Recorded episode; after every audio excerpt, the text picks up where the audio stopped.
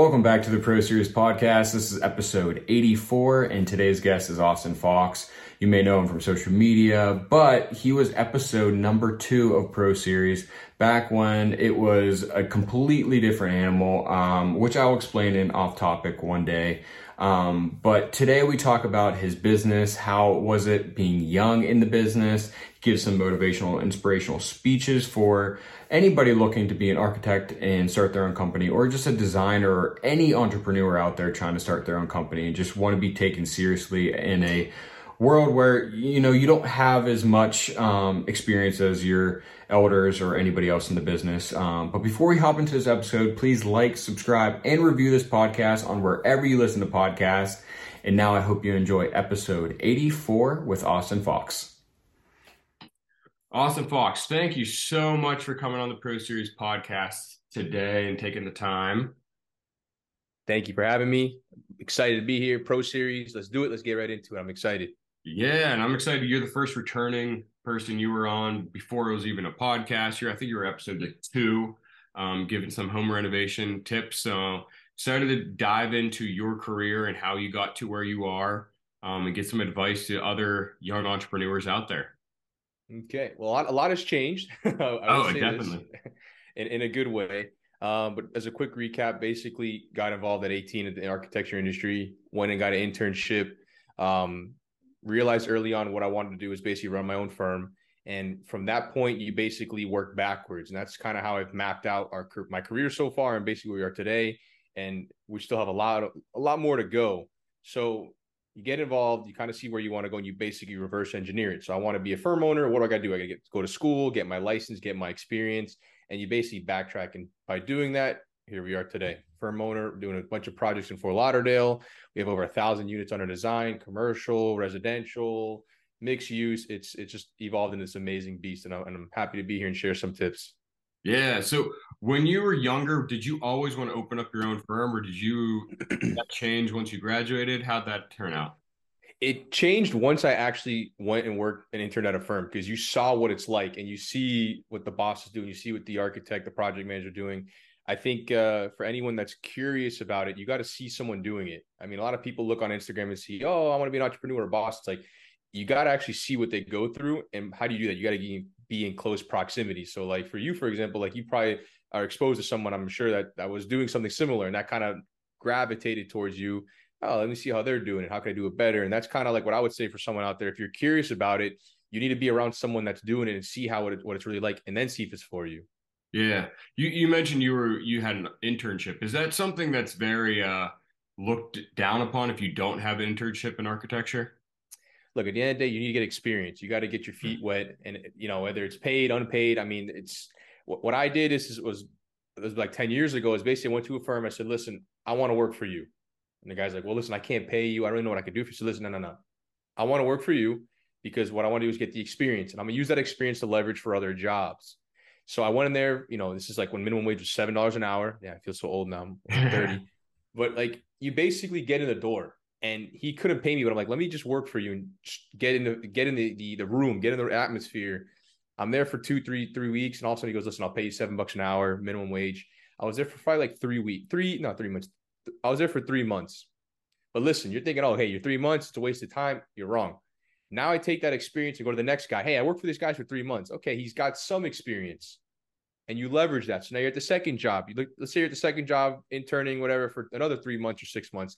Then you got some compound interest going on. You got three months here, six months there. You go to the next guy, and you kind of work your way up.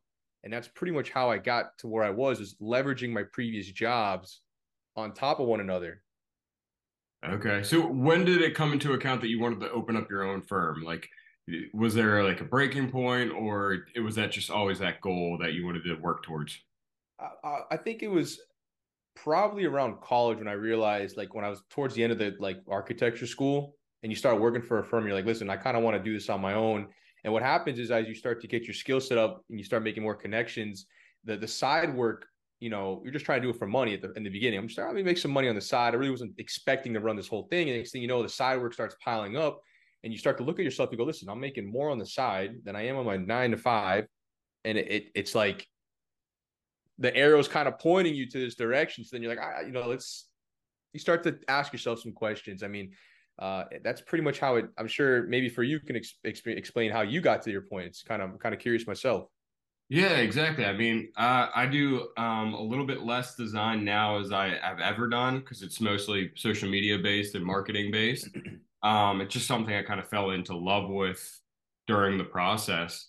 Mm-hmm. Um, but I'm kind of the same way. You know, you start you doing it on your side, and it kind of just escalates from there, and it builds and snowballs into what it is today. Yeah, for anyone curious about it, the, the, what I tell everybody is like, just give yourself six months. Worst case scenario, you go back, do it for six months, see how it is, and then if you don't like it, you go back. It it always there always be opportunities back where, where you were before. But it, yeah. in six months, you see where it's at, and then all of a sudden, you know, that's then you realize like I'm not going back. I'm not. Yeah. I'm done. Yeah, I actually just recorded an episode the other day um, with uh, an entrepreneur, best-selling author. He was talking about how um, there's so many people that have the dreams, but they kind of just keep that dream in their back pocket. And there's other people that have the dream, mm-hmm. go full force, or they have the dream and they're being realistic and make it a side gig until they know it's for sure they could completely go dive into it. And you got to just take the jump. Like, like yeah. that's the that's the thing that like a lot of uh, like people like for example, I did a speaking event yesterday and people like, aren't you scared? I'm like, I'm just scared that like, why would I be scared? Like, I'm just trying to reach the reach the potential, and that's the part that scares me, not reaching your potential. I know it sounds like kind of gibberish, but like, I, I knew people that other firms like that didn't get their license, that didn't start a firm or didn't do whatever, like travel the trip. It's like, why? Like, just simply ask the question why, and if it's like you have an, there really is no excuse. Like, like you want to start your thing, that try it, go do it. I mean, lot, the worst thing that can happen is you fail. I mean, that's yeah. it's really not that bad. Exactly. I know we talked a little bit off camera about age, um, and I know I ran into it in the beginning, like people trusting thousand thousand dollars worth of um, renovations in your home to a kid that just out of school or someone just young that looks young. Um, did you run into that, and if so, how did you overcome it? We still actually run into it now and, and okay. I'm dealing with it on a daily basis. So this is kind of a good topic. So coming into the market, you have the old, you know, the seasoned veterans, these big companies. And what happens is you're new, fresh blood. So you got to look at this as a big macro scale. How do you distinguish yourself from the big dogs, right? These guys have years of experience, the whole 49 yards. They're, they're running the show. If you want to break in the market, obviously their prices, number one, are higher. So you got to offer cheaper prices. You got to undercut them to get the business and build reputation, build, you know, a portfolio. Then as you start to build it up, you're going to get opportunities here and there. And that's when you have to somewhat number one, network, and number two, going with the price. So we start off with additions, then you do houses, then you do a duplex, and then all of a sudden you get an opportunity to do an apartment building. You got to take a price cut to get there. My first apartment building, I made zero dollars on. A lot of people don't know about that. I made zero dollars on it. Wow. The team got paid, the firm got paid, everyone. I, I made zero, but now I can go to other people and say, "Hey, I got I got one down. I can do two, and you go to three, and the same thing re- repeats itself, and that's how you break into it. It takes time, and a lot of people want it to happen tomorrow. So that's kind of how we've navigated against these big dogs, and we still get you know there's some competition. You know, out here it's still there, another thing that I've realized is the big dogs are are comfortable. They're they're not hungry, and by being young and new in the market, you can come in aggressive, and they like the new fresh blood. A lot of our clients are coming from older architects because they don't want to work with them because they're just we'll get to you when we get to you. We'll call you when we call you. We'll follow up when we follow you. You got to get in there. You got to get active. Obviously, you got to make some money, but you got to take some price cuts here and there to get your name out there, and then you can start being more pushing and, and aggressive. That's what's yeah. worked really well for us.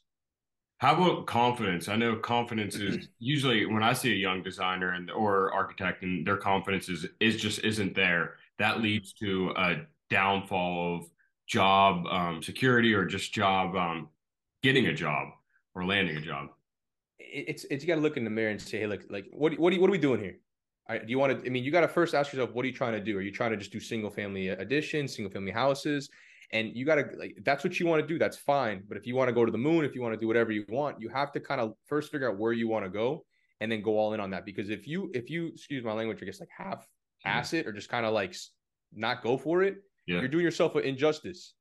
And, and that's kind of like how we've approached and how i've approached it is like i never thought i'd be doing the projects i am today. But then someday you know i was at lunch with my engineer and he goes would you ever want to do this? And i'm like i would never want i want to just do like my single family houses. And all of a sudden you look at it like maybe I can.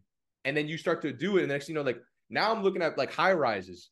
I've never done a high rise yet, but but now we're looking at it like, hey, like maybe one day we could do one.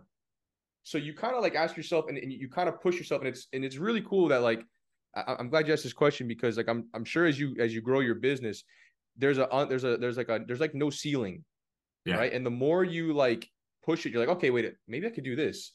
And then like you get there and you're like, what if I could do this? And you start to realize like how you start to question like how far can you push it? And that's like for those with like not confidence, like I would encourage you to push yourself and then you'll be surprised. Like, okay, maybe you could do a little bit more.